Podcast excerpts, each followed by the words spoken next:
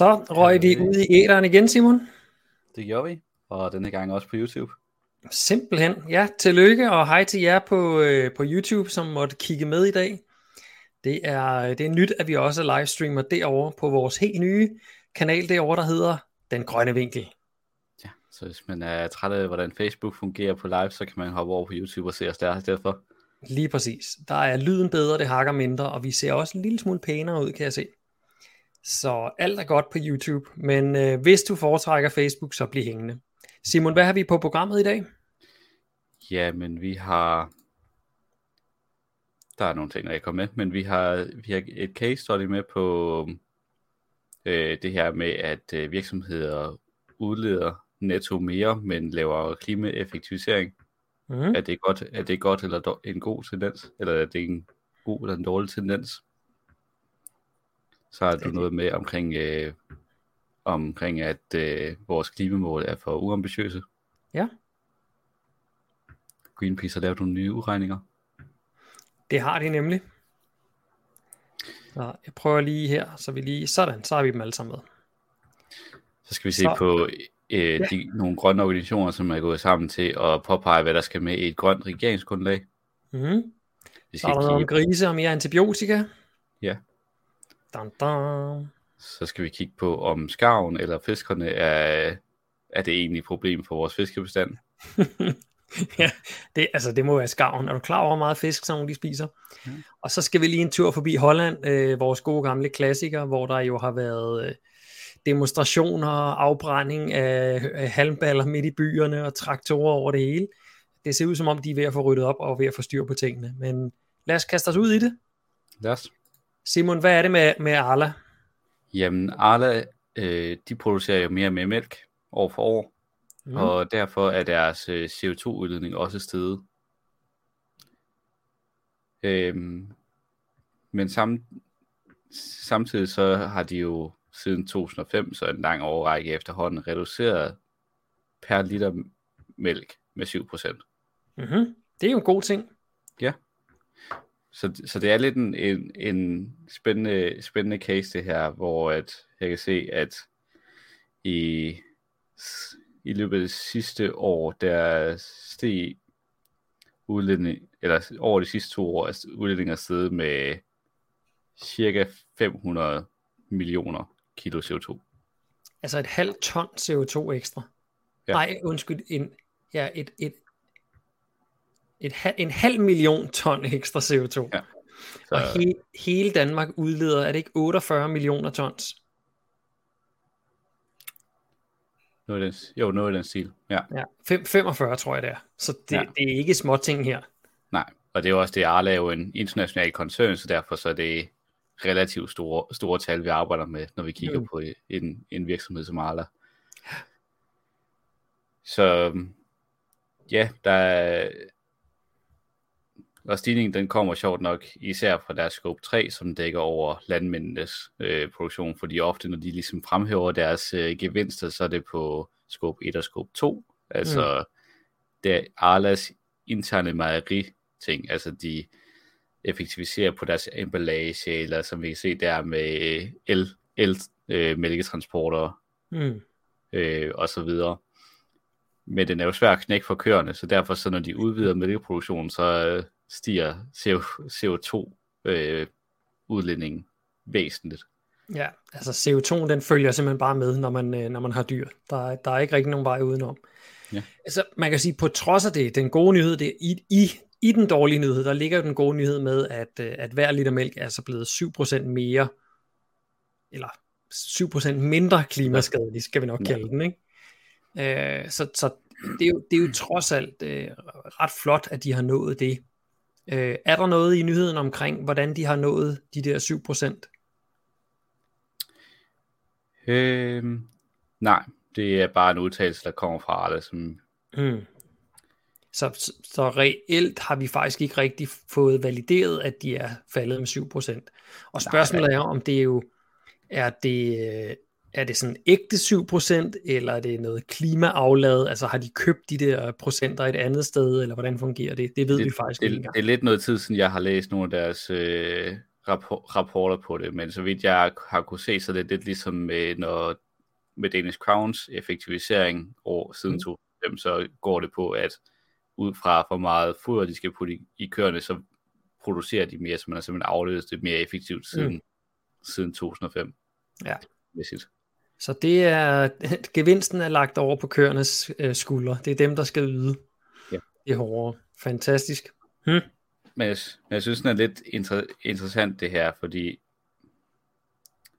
det er, når, når man ligesom kritiserer øh, virksomheder for at vækste, øh, fordi de derved øh, udleder mere øh, klimamæssigt, og så, som regel også øh, påvirker deres nærmiljø mere.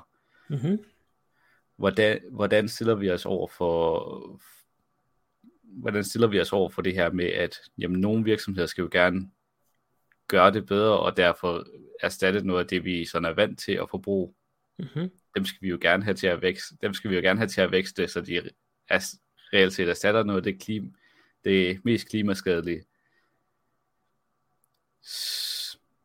Så hvor det jeg godt kunne, det jeg godt kunne tænke på at sætte, uh, sætte tanker i gang hos uh, dem, der nu lytter med, er sådan, hvordan vi tænker på tænker på skillelinjen mellem hvilke virksomheder vi godt kan klandre for, og deres udledning netto stiger år for år. Ja.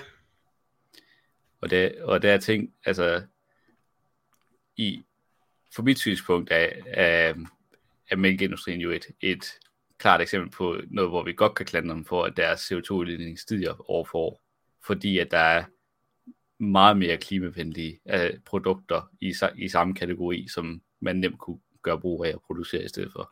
Mm, okay, så det her, det, det er sådan ligesom med SUV'en, altså der er ingen, vi, vi, vi bør simpelthen ikke køre rundt i kæmpe store, øh, øh, hvad hedder sådan nogle øh, fjolstrækker og, og andet, som, som er lidt altså for sjov, så længe vi kører rundt på almindelige veje, ikke? Ja, så, så på samme måde med mælken, altså der er meget, meget mere klimavenlige alternativer, så vi kan godt undvære mælken. Ja. Eller den til et andet mælkeprodukt. Ja, eller generelt set med, med, bi, med bilsektoren, altså vi skal jo generelt have færre biler, men, mm. men altså vi kan godt klandre bilfirmaer for at øge deres CO2-udledning, hvis de bliver øh, hvis de generelt set producerer øh, forbrændingsbiler. Ja.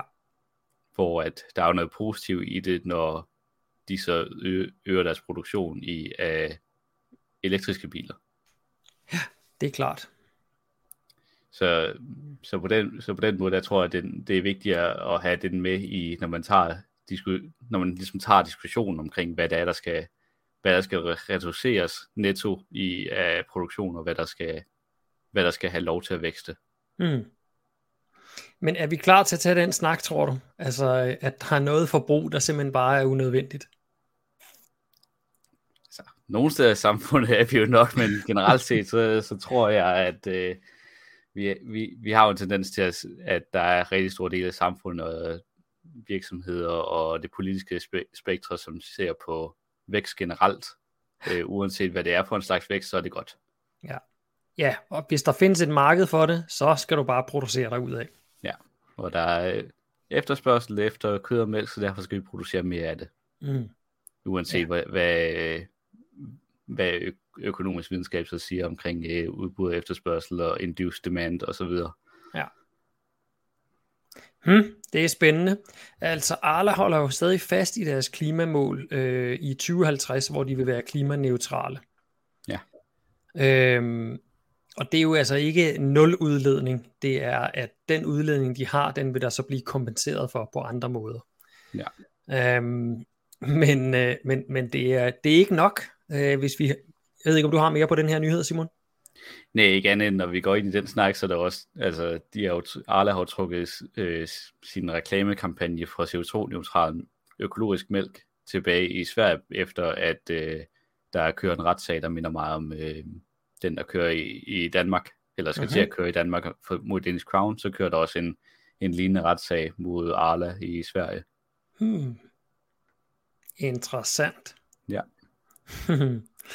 Øh, ved du, om den er færdig, den retssag, eller, eller er den bare undervejs? Jeg tror, den er, det er sådan, den er ret ny i forbindelse. Okay. Sådan, ja, det er en ret ny nyhed med, at den, ja, den begyndte her i november. Jeg ved ikke, om den okay. er færdig. Så den tænker jeg, at jeg kunne høre i noget tid nu. Det er sikkert ja, noget ja. principielt også der. Og den må jeg lige ind og hægte mig på, så jeg også bliver opdateret på den. Alright, jamen øh, lad os hoppe videre, fordi det her med, øh, med klimamål og så videre, læg mærke til her, de skriver altså i, øh, i 2050 vil Arla være klimaneutrale.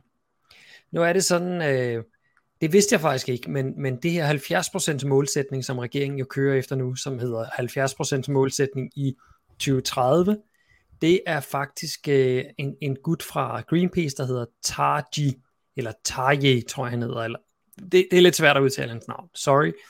Øhm, han, han har faktisk siddet og lavet den beregning, der ligger til grund for 70% målsætningen. Og øh, Greenpeace og, og, øh, og deres øh, dygtige øh, lommeregner her øh, har altså sat sig ned og kigget på, øh, hvor vi er henne med, med 70% målsætningen. Og det er sådan, at øh, vi har jo desværre slet ikke reduceret det, der skulle til. Så det kan godt være, at vi har øh, knækket den der hockeystav sådan øh, billedmæssigt og i talesproget, men vi har altså ikke gjort det med vores, øh, med vores reelle øh, nedskæringer i CO2. Så øh, Greenpeace har sat sig ned og regnet igen, og det Greenpeace øh, arbejder med, det er altså, hvis man kigger på, de kigger på vores CO2-udledning lidt, lidt ligesom et låst budget. Øh, man kunne kigge på CO2-udledningen øh, som et, øh, som et budget, hvor man siger, jeg har en fast løn, øh, så det kan jeg bruge. Lige nu der bruger vi mere end det, jeg har i løn, så jeg optager lån hele tiden. Men hvis vi bare kommer ned på det, som lønnen er, så, øh, så, så, så, går vi jo, så, det, så er det okay. Udfordringen er, at vi har jo taget alle de lån, kan man sige. Vi har udledt alt, alt, alt for meget CO2. Så, så Greenpeace mener altså, at vi har et budget for at overholde øh, 1,5 graders målsætningen. Og det budget har de regnet sig frem til er øh, 432 millioner tons CO2. Så Danmark har 432 millioner tons CO2 tilbage i vores budget. Det er, hvad, vi, hvad Danmark til, øh, jeg ved ikke om det er til evig tid, men i hvert fald i vores livstid, det er, hvad vi må udlede, hvis vi skal nå 1,5 øh, grad øh, øh, temperaturstigning. Og der har de så sat sig ned og lavet nogle beregninger på, hvordan vi skal reducere.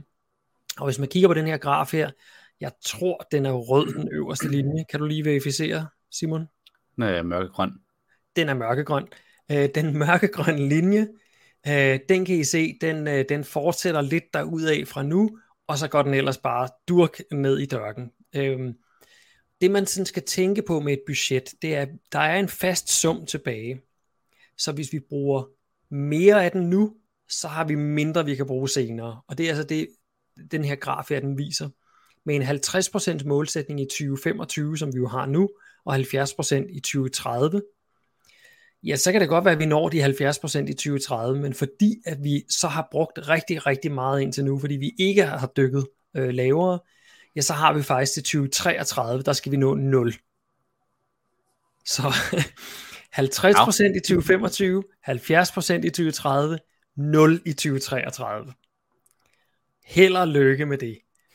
Særligt fordi, hvis man kigger på den måde, som man typisk fremskriver vores, øh, vores øh, sænkningsmuligheder, så er de jo omvendt eksponentielle, forstået på den måde, at det er relativt nemt at tage de lavt hængende frugter nu, det er nemt at tage de store bidder nu, men jo længere hen vi kommer, jo sværere bliver det altså, og, altså til sidst så er det jo sådan noget med, at vi, øh, ja, vi, vi må maks købe en for beklædningsgenstand om året, og vi må ikke have varme på vores huse, og hvad ved jeg ikke, altså hvis vi vidderligt øh, skulle gøre det her uden teknologi og uden alle mulige øh, øh spændende ting og sager, der ligger i hockey-modellen, som ikke er opfundet endnu. Øhm, så det Greenpeace altså har gjort, det er, at de har sat sig ned og beregnet, okay, hvis vi skal nå, eller der er en anden model for det her, det er, hvis vi siger 54% i 2025 og 80% i 2030. Det er så den lysegrønne streg, som, tager, som går hurtigere nedad, kan man sige, øh, på kort sigt. Men den mængde, vi så ikke udleder i, i årene indtil 2030, den har vi så tilbage, sådan så vi har noget længere tid til at nå 0, som vi så først skal nå i 2039.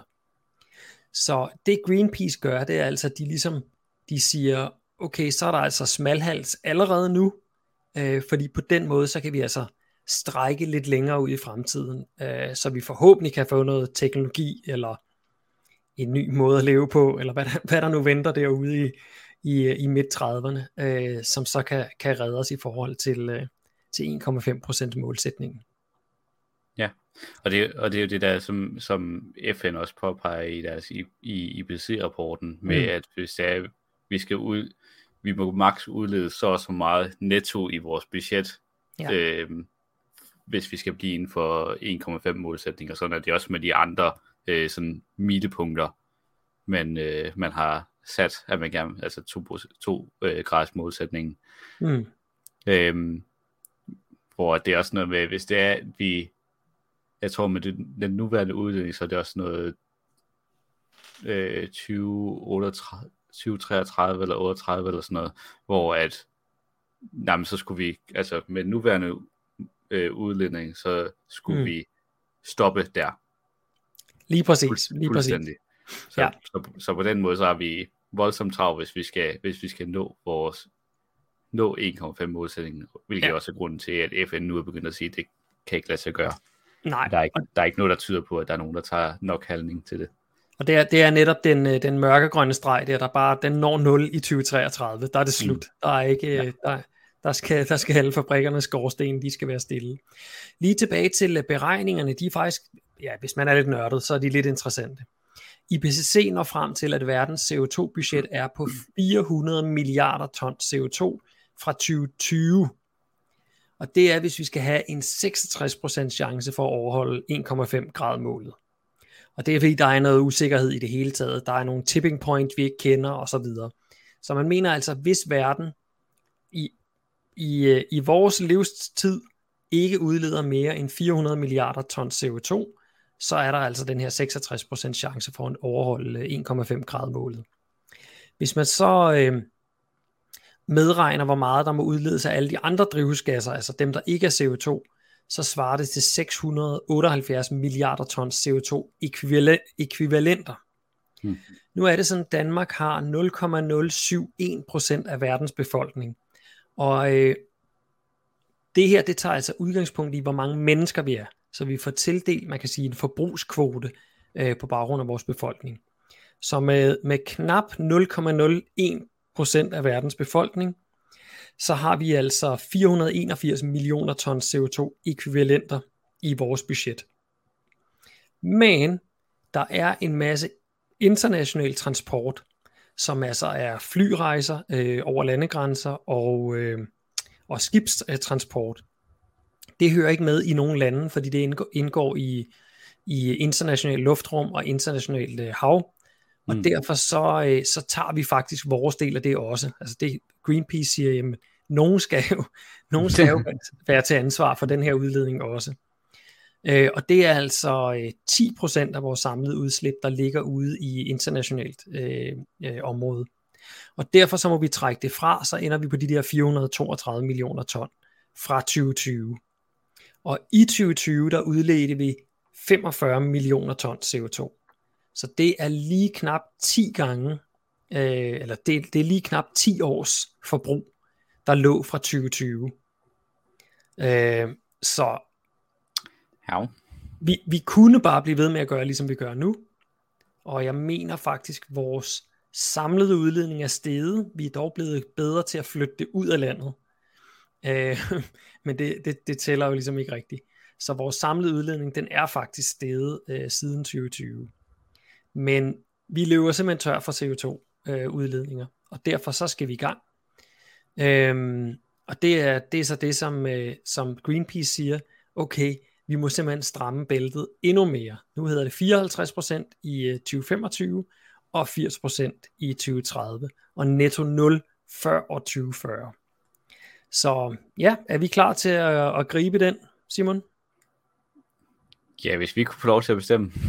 yeah. men, men jeg synes, det er spændende det her med, at de også har 50% og 54%, fordi det er jo også det der, det spænd, som man arbejder med som delmål i 2025. Mm. Hvorfor det skulle være et, et spænd, man arbejder med, det forstår, det forstår, har jeg aldrig helt forstået. Nej, Nej, det giver øh, ikke, det giver ikke det sådan, stor mening. Sætter en målsætning om, at vi skal lande et eller andet sted her imellem, og så ved man jo godt altid, at så sigter man efter det laveste i det spænd. Yeah. Og så når man nok heller ikke det helt præcis. Ja, det, det, det svarer lidt til, at, øh, at øh, målstregen til et maraton, den lå, den lå af, hvor som helst imellem øh, 35 og 45 kilometer. Så ja. bare du kommer over de 35, så kan du blive ved med at løbe lige så længe du vil, og så sige, nu, nu er jeg nået øh, mål, målstregen. Ja. Altså det, det giver jo ingen mening. Nej. Øhm, der er en, øh, en lille krølle i den artikel her, øh, som er inde på Klimamonitor, altså øh, et, øh, et, et politikken øh, subsite. Og det er, at øh, skribenten, øh, som hedder øh, Helene Hale fra Greenpeace, hun siger, at der er faktisk noget, noget ret uretfærdigt i, øh, i den måde at beregne på her. Fordi det den siger, det er i virkeligheden, at vi kan blive ved med at forbruge vores koloenormt høje øh, udledninger af CO2. Fordi i de fattige lande, der udleder man meget mindre CO2. I mm. virkeligheden så burde vi jo ikke udlede mere end vores del allerede nu. Uh, og, og, og dermed kan man sige, at vores budget er tildelt fordi vi allerede bruger så meget CO2, eller udleder så meget CO2. Så øh, uretfærdigheden, den, øh, den, den eksisterer allerede, kan man sige. Ja, og det, det er jo også det, der sætter, sætter en stopper for at nå til enighed omkring aftaler i for eksempel til de her internationale kopmøder. Mm. Fordi at alle skal være enige omkring noget, men det er meget nemt for de øh, tredje verdenslandene til at, og ligesom at sige sådan, at I har i, i Vesten har utrolig høj levestandard og udleder ja. virkelig, virkelig meget per borger. Så derfor så skal vi også have lov til at opbygge vores samfund til ja. jeres standard. Og så kan man ikke rigtig nå til enighed omkring noget som helst, fordi at man kan ikke blive enige omkring målsætninger. Nej, og dybest set tror jeg også, det har noget at gøre med, at øh, de virksomheder, som jo ligger i vores ende af verden, de knupper sig i hænderne og tænker, fedt mand, et kæmpe marked, hvis alle øh, ulandene kommer op på vores levestandard, så er der altså så er der jo 4-5 milliarder mennesker yderligere at sælge iPhones og Tesla og sådan noget til. Så det, det kan de godt tænke sig. Ja. Nå, det var, øh, det var en lille trist vinkel på, på det her med at måle vores, må vores, nå vores målsætninger, hvilket ja. ikke ser særlig realistisk ud. Ja, Nå, men hvordan løser vi så det? Fordi det er der nogle grønne organisationer, der har, der har givet et skud på øh, til at hvad den nye regering nu end må blive, at de, der skal være et grønt regeringsgrundlag, ligesom som en del af det, den regeringsaftale. Og det er netop for at sætte i løbet af de her, de sætter fokus på øh, de her måls, de målsætninger, der allerede er blevet sat, og at mm. ligesom Greenpeace også påpeger her, at de, skal, at de skal hæves til de her 80% i 2030, og at man skal øh, ligge må, mållinjen på de 54 i 2025. Og så i løbet af de første 100 dage, der skal man sætte det som et, øh, ligesom et, et politisk mærkesag i, i, at man skal nå at i gang sætte faktiske klima, faktisk klimahandling. Mm-hmm. Så altså faktisk få sat i gang på de initiativer, der skal til for at øh, hurtigst muligt reducere vores CO2 udlænding, fordi vi, skal, vi har et, et nettobudget, vi skal holde os for. Så sørg for, at man ikke ligger sig op i den her kli, øh, hockeystav-model. Øh, og det er jo sådan noget som at øh, vi halvere dy, øh, husdyrproduktionen, øh, mhm. stoppe import i halvere husdyrproduktionen mod 2030, stoppe importen af soja, øh, udskære 30% af Danmark til beskyttet natur, øh, stop af alt fossil, øh, salg af fossile biler øh, i, i 2025 og nogle andre punkter. Og det, det, det ligesom prøver at gøre ved, ved, ved at lave den her artikel, det er at sætte fokus på, hvor meget der egentlig skal ske, for at vi bare på nogen vis kan nå at, at holde os inden for vores aftaler.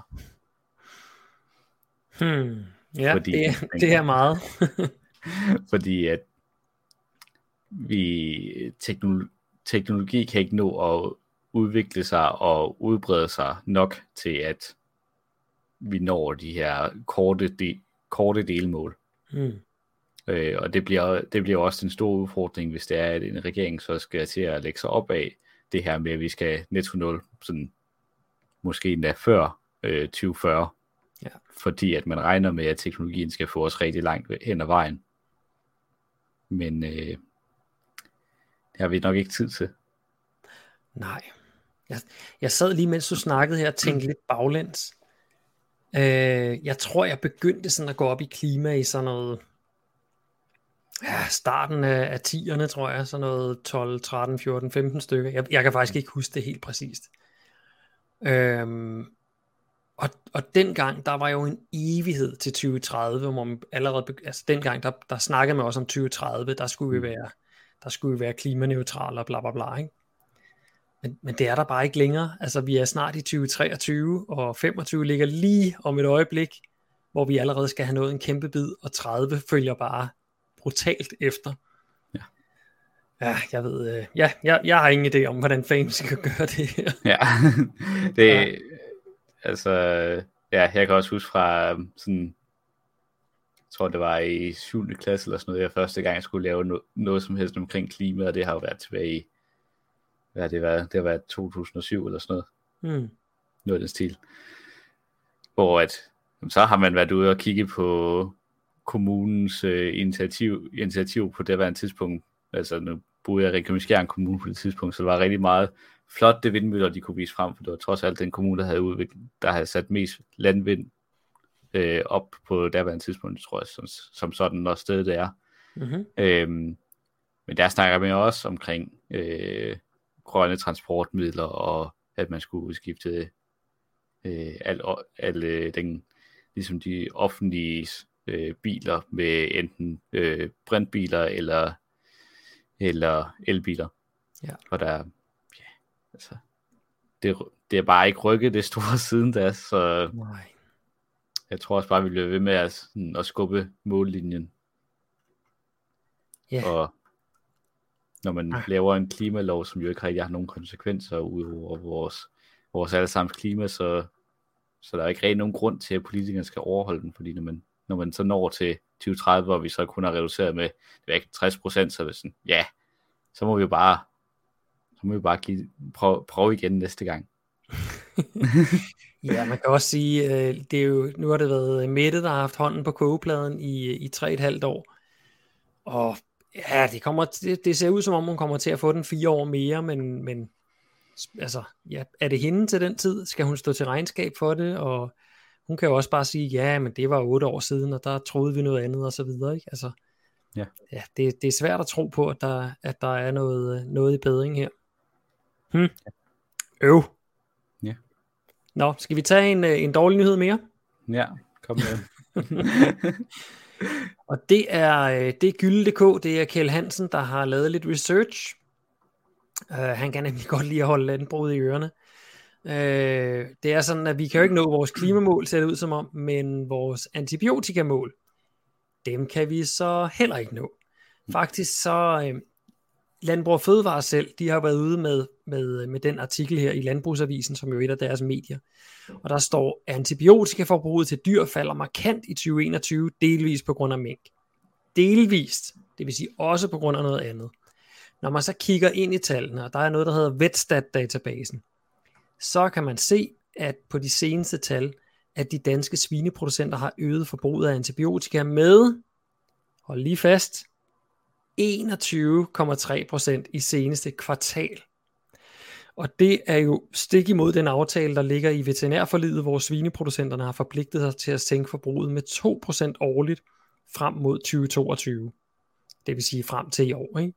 Ja. Så Øh, nu vil jeg rigtig gerne have, at, jeg, at vi havde nogle, nogle opdaterede tal her, øh, men, men de kommer altså ikke så hurtigt, som, øh, som vi godt kunne tænke os det, så vi er som oftest et, øh, et år bagud.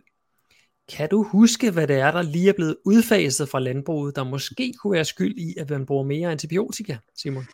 Ja, for det var, det var jeg faktisk inde og læse ved, ved Sikkes her for mm. en lille uges tid siden. Ja. Øh, det er zink. Lige præcis. Hvor man zink til.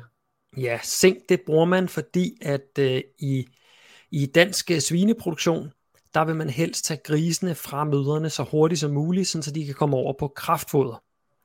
Øh, de vokser fint og trives fint på, øh, på mælken øh, fra, fra morgrisen, men, eller solen som hun hedder, men hun skal jo altså videre, hun skal have nye grise, så jo før man kan fravende smågrisene, jo før kan man få solen til at producere nye, og jo før kan man få smågrisene over på kraftfoder, som giver dem endnu mere krudt i kroppen, som gør, at de vokser hurtigere. Så det man gør, det er, at man fravender, eller man tager de her smågrise fra moren ret tidligt, hvilket betyder, at deres maver ikke har noget at udvikle sig. Så når de ryger over på kraftfoder, så får de øh, diarré. Øh, og diarré, det ved man også fra sygehusvæsenet, det er, altså det er dødeligt. Diarré betyder, at maden den bliver kort tid i tarmene, og øh, når den kommer ud som afføring, så trækker den store mængder væske med ud også. Altså kroppen den siger, det her det skal jeg af med. Øh, og derfor pumper den væske ind i tarmen for at komme af med det så hurtigt som muligt. Og der har man altså fundet ud af, at hvis man giver zinkoxid øh, i fodret, så, øh, så, så virker det antibakterielt. Øh, fordi tilbage i de gode gamle dage, øh, der brugte man store mængder antibiotika i landbruget, bare i fodret simpelthen, for at holde maven i ro, så, man, så der ikke opstod det her øh, øh diarré. Med zinkoxiden har man så kunne gå væk fra øh, antibiotika, men zink har det problem, at det er en slags tungmetal. Og når det bare bliver ryger direkte igennem grisen og ud med gyldet, så ryger det så også ud på marken, hvor det her gylde bliver brugt som gødning. Og det man har kunnet måle ud på markerne, det er, at øh, mængden af zink og mængden af kover er, er begyndt at stige til alarmerende højder. Faktisk så højt op, som man snakker om, om decideret tungmetalforurening af jorden. Mm. Og derfor så siger man, I må altså ikke bruge zinkoxid længere. Øh, der har så været en masse forskellige handlingsplaner fra landbruget, om hvordan man kan gå væk fra antibiotika, men stadigvæk undgå, at grisene de, øh, de fik diarré og dermed skulle behandles. Men som det er i, øh, i, øh, i dyreproduktionsbranchen, så, så vil man helst ikke prøve nye ting af. Og det vil sige, det man har gjort, det er, at man egentlig bare faldet, eller man, man er bare øh, blevet ved med at køre produktionen, som man har gjort indtil nu. Øh, og det betyder så, at mængden af diarré den er steget, og det betyder så, at man er faldet tilbage på antibiotika. Så derfor så, øh, så ser man altså den her eksplosive stigning i, øh, i hvad hedder det, i, i øh, antibiotikaforbrug. Og det er faktisk forkert, det jeg sagde med 2021, fordi vi har faktisk tallene fra, fra 2022. Og den siger, at øh, per 1000 grise i første kvartal 2022, der brugte man 1,4 kilo antibiotika. Øh, I andet kvartal brugte man 1,6 kilo antibiotika per 1000 grise, og i tredje kvartal brugte man så 1,7 kilo øh, antibiotika per 1000 grise. Det var altså i en stigning i første kvartal på 1,5% 13,5 i andet kvartal og 21,3% i tredje kvartal. Og det passer, så vidt jeg ved, så passer det øh, fuldstændig sammen med, med den her nul sink ja. øh, plan, der har været.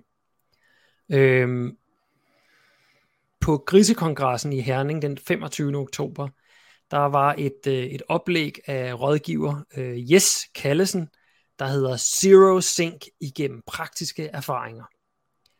Og øh, der var en masse forskellige erfaringer, man havde gjort sig, som man kunne øh, forebygge diarré.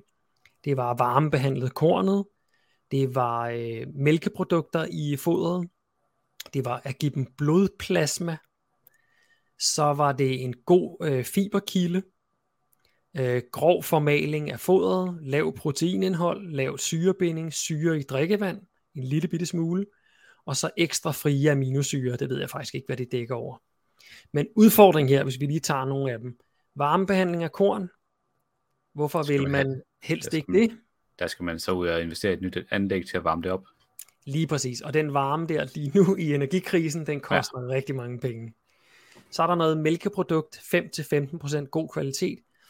Ja, så skal man lave om i sin foderblanding, det vil sige, at man tester nye ting af, og det, det er ja, land, ja, landmænd er lidt konservativ. Og jeg går ud fra, at så, altså, nu er der stor forskel på, på forskellige fødevarer, det gælder også for foder, så jeg tænker, hvis du skulle til at sammensætte foderblandingen med 5-15% mælkeprodukter i stedet for, mm. så ville det blive markant dyrere. Det, ja, det kunne du gå hen og gøre.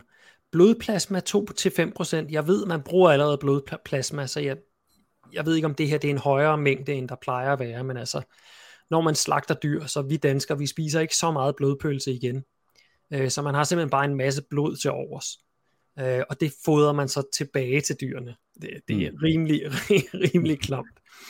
Så er der en fiberkilde. Øh, det er man jo ikke særlig interesseret i, fordi fibre er jo noget, der bare passerer igennem tarmen. Det er rigtig, rigtig godt for vores fordøjelse. Nu siger jeg vores, både mennesker og grise og så videre. Men problemet er, at der er ikke noget energi i det. Så mm. man, man, man fylder fodret op med fibre, og det gør altså, at fordøjelsen godt nok bliver bedre, men så skal dyrene spise endnu mere. Øh, så det er man heller ikke interesseret i. Grov formaling, ja det kunne man selvfølgelig gøre til enhver tid. Lav protein, hvorfor er man ikke interesseret i det, Simon? Fordi så får man ikke lige så hurtig vækst. Lige præcis, og så får man altså mindre kød og måske endda mere fedt på, øh, på grisen. Så der er en masse, en masse ting, der er lige til at gøre, men det skader indtjeningen, og derfor så ja. gør man det ikke alligevel. Ja.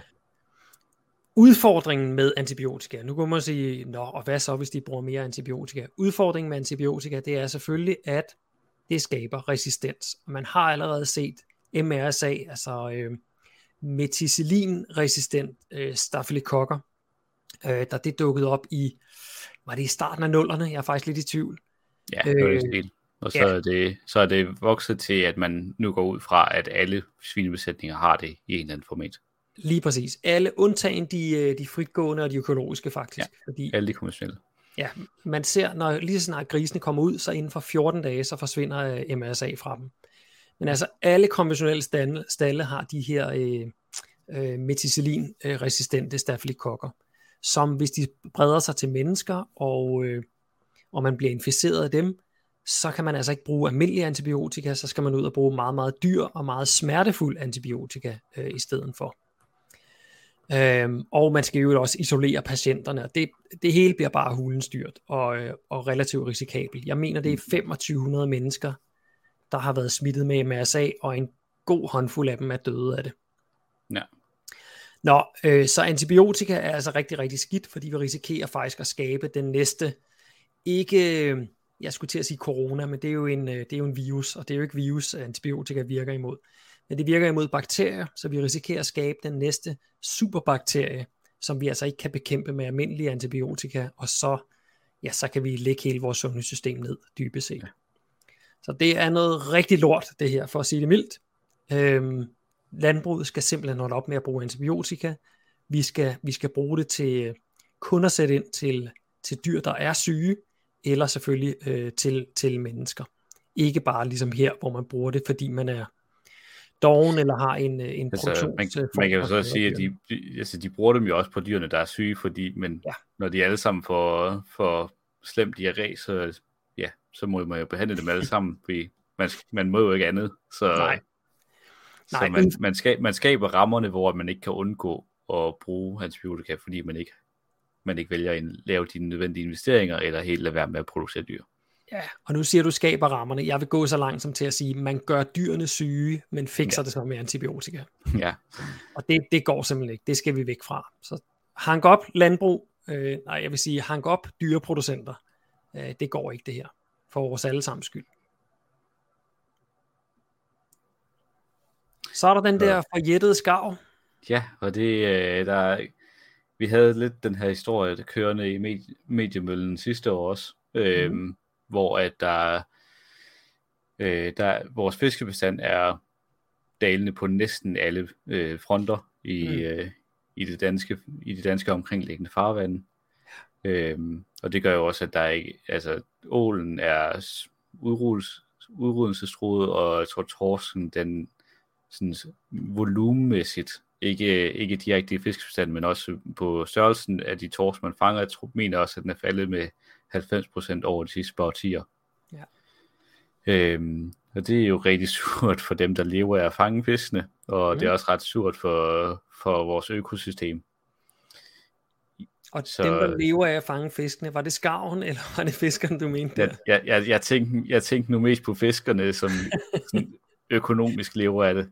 Ja, okay. øhm, men jeg tænker, det er også ret surt for øh, skarven, som jo er blevet, altså det er jo en art, der er sådan øh, ikke har været, ikke altid har været lige så udbredt i Danmark, men har været primært i, i åer og fjorde, mm. men fordi at der ikke rigtig er nogen fisk at fange i vores nu for, meget forurenede åer og fjorde, så er de begyndt at trænge ud til, til nye øh, fangstområder.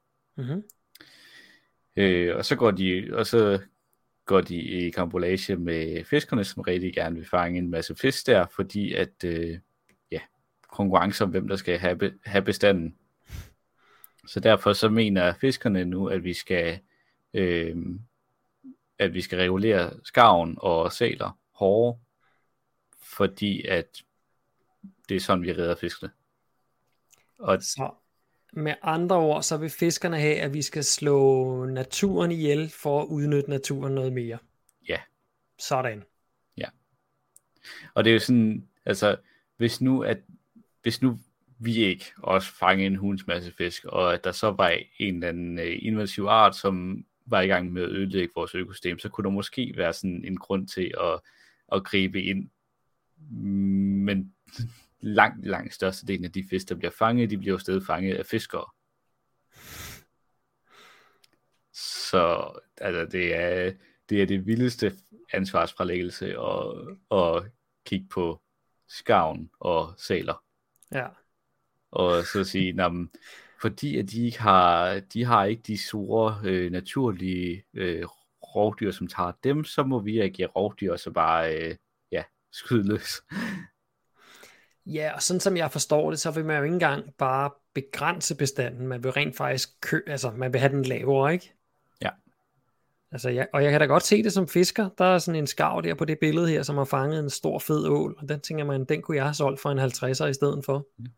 Altså, så... det, det er så slemt, at øh, selv øh, jeg har set udtalelser om, sådan, hvor man ligesom prøver at øh, ligesom fyre, fyre den her øh, samtale over på, at skarven er en øh, invasiv art, og derfor skal, altså, hvis det er en invasiv art, så følger det jo næsten derfra, at vi så skal udrydde den helt. Mm. Men det er ikke det, der bliver, altså det er ikke det, der bliver sagt, men det er jo som regel det, der ligger i, at hvis der, hvis der er en invasiv art, så vil vi gerne have den væk fra den danske natur igen. Ja. Øhm, og det har jeg ikke hørt nogen øh, sådan naturforskere udtale, at, at øh, skarven er så stort et problem. I hvert fald ikke i traditionelt synspunkt, hvor den ligesom har haft sit, øh, sin, sin øh, sine jagtområder i øh, åer og fjorde. Det mm. er kun nu, hvor den, den er i kambolage med vores hav, mere i kambolage med vores, vores havbestand. Men øh, hvis måske vi skulle starte med at frede, frede noget mere af vores, øh, vores havområde, og så skal jeg lidt ned for, hvor meget vi så fisker i, i hvert fald i en overrække, så fisk, fiskebestanden har mulighed for at, at komme tilbage igen. Hmm. Ja, jeg kan se her, jeg har lige fundet en artikel om, at der er nogen, der argumenterer for, at øh, den skarv, som hedder, den hedder mellemskarven, den, den skarv åbenbart. Og det, øh, der er nogen, der argumenterer for, at det er en invasiv kinesisk art, som truer den oprindelige europæiske storskarv, og derfor burde udryddes på linje med andre invasive arter. Ja. Mm-hmm. Ja, og de, kom, øh, de her fisker, de kommer som øh, øh, fire tiltag. Øh, man skal have mulighed for at regulere skavn på havterritorier, øh, eller man skal have bedre mulighed for at regulere skavn på øh, hav, havterritorier, altså ude på havene. Mm. Øh, at der skal nedsættes tværnationalt arbejde, der adresserer, at skarven bevæger sig på tværs af landegrænser. Altså det her med, at den ikke skal migrere til, fra andre lande. Ja at der afsættes midler til at undersøge og dokumentere skarvens påvirkning på de marine fiskearter, gerne med fokus på torsk og ål. Øh, at myndighederne tager ansvar for skarvforvaltning, sådan at indsatsen ikke alene, alene hviler på frivillige kræfter, så vil, så vil vi også gerne have, at, øh, at, stat, at staten og det, det offentlige ligesom går ind og tager ansvar, eller tager en del af det, byrden i at skulle, skulle ud og jage de her skarve. Mm. Og det er så fra Danmarks Fiskeforbund og Dansk Fiskeriforening. Hmm. Jamen, øh, lad os komme ud med nogle rifler og få, få det gjort af med de der skadeforvoldere der. Ja, og så vidt, så vidt jeg kunne finde frem til, så øh, en skarv, den spiser op til et halvt kilo fisk om dagen. Ja, og hvor mange, øh, ved, ved man, hvor, hvor stor besætningen er, øh, eller bestanden hedder det? Ja, men jeg kan ikke helt huske, hvor, hvor mange det var. Men øh, det, er, det er ikke et, altså det, det er rigtigt nok, at der er ret mange af dem, og det er en ret stor fugl, så derfor så bliver der, bliver der spist en masse fisk, men det er, det er peanuts i forhold til, hvad, hvad vi ellers hiver op og øh, slår ihjel igennem forurening. Ja, det må egentlig også være peanuts i forhold til, hvad sælen spiser. Jeg kan forestille mig, at en sæl, den må spise et par kilo fisk om dagen. Kunne jeg forestille mig. Ja. Noget andet, der også er sjovt, som der bliver taget op i, øh, taget op i den her debat, det er, at fiskerne er jo faktisk med til at ligesom skabe de allerbedste rammer for, at skarven den kan formere sig, som den gør. Ja, hvordan det? Øh, det er fordi, at øh, blandt andet ude i Køge, Køgebuk, der har man ligesom de her øh, lavbundsnet, mm-hmm. man har ude som sådan nogle fiskefælder. Og øh, det kan, det er så en, altså det er jo en buffet for, for, for fuglearter og af den andre rovfisk. Fordi at når der er en masse af det, du gerne vil spise, der bliver fanget i, i nogle net, og så kan du så, ja, hvis du er en fugl, så kan du nok godt finde på lige at, at hakke et hul i det net, eller, eller så er der jo nogle, nok nogle fisk, der ud af alle de mange, mange fisk, der må blive fanget i det net, som, som slipper ud igen, som så er lige til at tage for det område. Så på den... Jeg har faktisk hørt, lad mig, jo, jeg har, jeg, har, jeg har læst et eller andet sted, at skarven faktisk er i stand til at svømme ind i en rose og ud igen. Okay. Altså det er, det er fisken ikke i stand til, fordi de vil følge kanten. Og det ja. man gør i en rose, det er, så laver man sådan et, øh, et inde, hvad kan man sige, en, ja, ligesom en, en, en trakt indeni, og der er fisken ikke i stand til at finde ind i midten af rosen, og så ud igennem den trakt der. Men det kan skarven godt finde ud af, den er simpelthen intelligent nok. Okay. Øh, så den svømmer bare ned og tager for sig dernede i roserne, ja. og spiser, hvad den vil have, og så, så er det det. Så kan den sætte sig op på i øvrigt en af fiskernes bundgarnspæle, og tørre sin dragt, og måske bygge en rede der. Så man har, altså, man har skabt præcis det her problem, man nu vil, vil quote, quote, løse ved at bare skyde løs. Ja. Hmm. Det jo ikke noget. Altså, hvad er ja. det for noget med mennesker, der skaber deres egne problemer? Hvor har vi måttet set det før? Det, altså, det minder jo lidt ligesom at sætte, øh, sætte mad ud til, til hjorte, for at man så har, kan bagefter komme og sige, nu må vi hellere regulere, regulere bestanden igen. Ja. Fordi at man har skabt et, et falsk fødevaregrundlag til dem. Ja. ja, lige præcis. Ja, så kan man jo sige i det hele taget, altså skarven er lige så meget en del af naturen som øh, brumbassen og fiskene og øh, sælen og, og altså alle de dyr, der er derude, det er deres hjem. Det er deres hjem, vi tøffer ud i med vores fiskekutter og, og slår ihjel, ikke? Så, så altså, det er sådan en, jeg synes, det er en meget, meget underlig tankegang, at man, at man netop vil bekæmpe naturen for at kunne ja, stjæle fra naturen. Ja. Altså det, det, det, det, er, det er virkelig det er, det er topmålet af, af menneskets arrogance, sådan som jeg ser det. Så lad os, lad os i stedet for at begynde at skyde, skyde nogle af vores skyde dyrene, så øh, lad os øh, faktisk komme i mål med at lave nogle reelt fredede områder øh, mm. i vores farvand, så de her, så der hvor torsk og ål befinder sig, faktisk kan have, have mulighed for at også øh, naturligt gemme sig for, for, for skarven. Altså det, Altså selvfølgelig skal den jo nok finde ud af at fange nogle af dem, men det er godt nok noget nemmere at undgå at blive far- at alle bliver fanget, hvis du ikke også er et net. ja. Ja, det var et lille opråb til fiskerne herfra. Nu tror jeg, vi har været hele vejen rundt. Landmænd ja. og fiskere og politikere. Ja. Øhm, Simon, vi skal jo slutte af med bare noget lidt godt nyt. Ja. Har du taget noget med? Det kunne jeg ikke finde ud af. Jeg, jeg har fundet noget, der er lidt godt.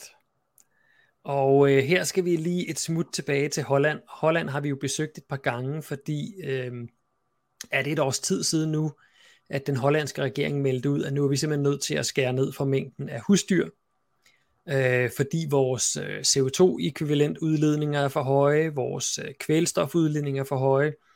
alle, udle- alle, alle negative ting er for høje, fordi vi har så mange uh, husdyr. Og det skal lige siges, hollænderne har ikke, uh, de, har, de er ikke lige så dyre til det, som vi er i Danmark.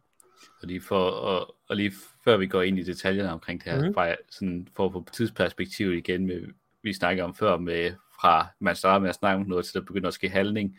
Jeg mener, jeg så det her med at reducere 30% i Holland tilbage i en nyhed tilbage i 2018 første gang. Så det er, altså, nu er vi, nu er vi snart i 2023, ja. så det tager utrolig lang tid at nå i mål med de her ting. Det må man og sige. Ikke engang, og ikke engang nå i mål, men bare sådan starte løbet for alvor. Ja. Men det man fik igennem i Holland, det var altså, at man fik, øh, man fik lavet en plan for at skære ned for det animalske landbrug, og man fik øh, afsat de hundredvis af milliarder, øh, der skal bruges til det. Og det betyder rent faktisk, at øh, her efter nytår, der vil mellem 2.000 og 3.000 hollandske landbrugsbedrifter, de får simpelthen et, jeg ved ikke hvad de gør dernede, om de også har noget e-boks lignende, så kan det godt være, at det er noget færre, der får det, men, men de får i hvert fald et brev og et tilbud om at deltage i en frivillig ophørsordning. Og øh, det gør de altså mod at få et engangsbeløb på, hold fast, 120% af bedriftens markedsværdi. Så hvis din øh, bedrift den er, øh, lad os sige, øh, 20 millioner værd, så hjælp mig lige Simon, 20% oveni af det, det er, så vil du få 24 millioner øh, ud af det. Øh, og det, det er jo altså, det, det, er, det synes jeg er et, er et knaldgodt tilbud, og noget som, som vi herhjemme virkelig kunne, kunne kigge til og kopiere. Så det viser, at jeg, har, jeg har tænkt lidt sådan det her med, at de ville skære ned, og hvordan ville de gøre. Så kom fonden, og det begyndte at lyde meget godt.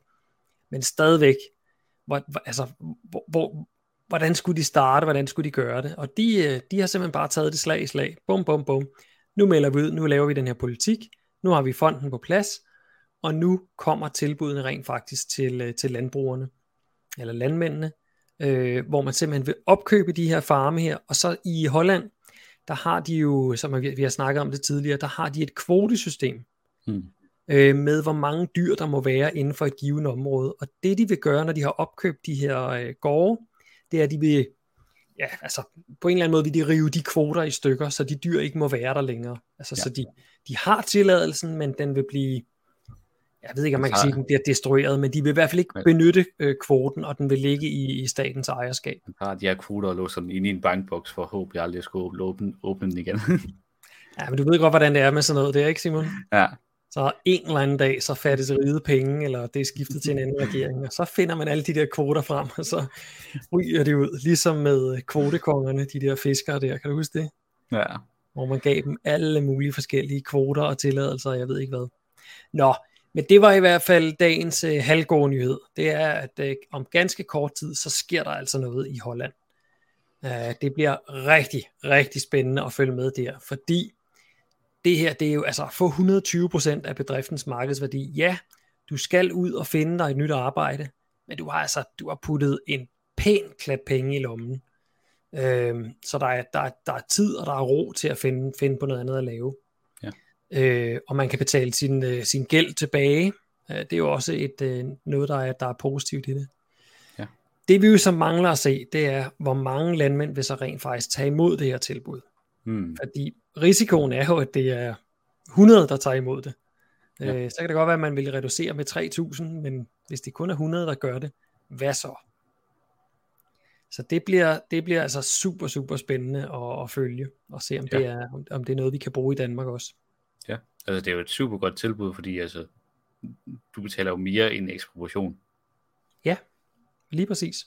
Så, så på den måde, så altså, hvis jeg sad i en branche, hvor jeg i stigende grad har, har svært, altså nu ved jeg godt, at uh, med den information, der, der er inden for sådan landbrugsboblen, men hvis man, hvis man kigger lidt ud over og kigger på, at noter, svinnoteringerne er i krise, mælkenoteringerne mm. også øh, har haft bedre dage og så videre, så på den måde, så, så må de jo også føle, føle presset. Øh, ja, energipriserne er høje, foderpriserne er høje. Ja, altså, jeg kunne nemt se, at der er, der er mange, der vil tage imod så godt et tilbud. Mm. Ja, man kan, nu ved jeg ikke, hvordan øh, strukturen er i, øh, i Holland, men hvis man kigger på Danmark, hvor gennemsnitsalderen i landbruget er, kan du huske det? Er det 57 eller sådan noget? Ja, 52 eller 57, jeg kan ikke helt huske. Det kan godt være, det er 52, jeg, ja. tror, den er, jeg tror måske, den er stedet fra 52 til 57 i løbet af de sidste år. Ja, under alle omstændigheder, gennemsnitsalderen for, for den typiske landmand er over 50 år.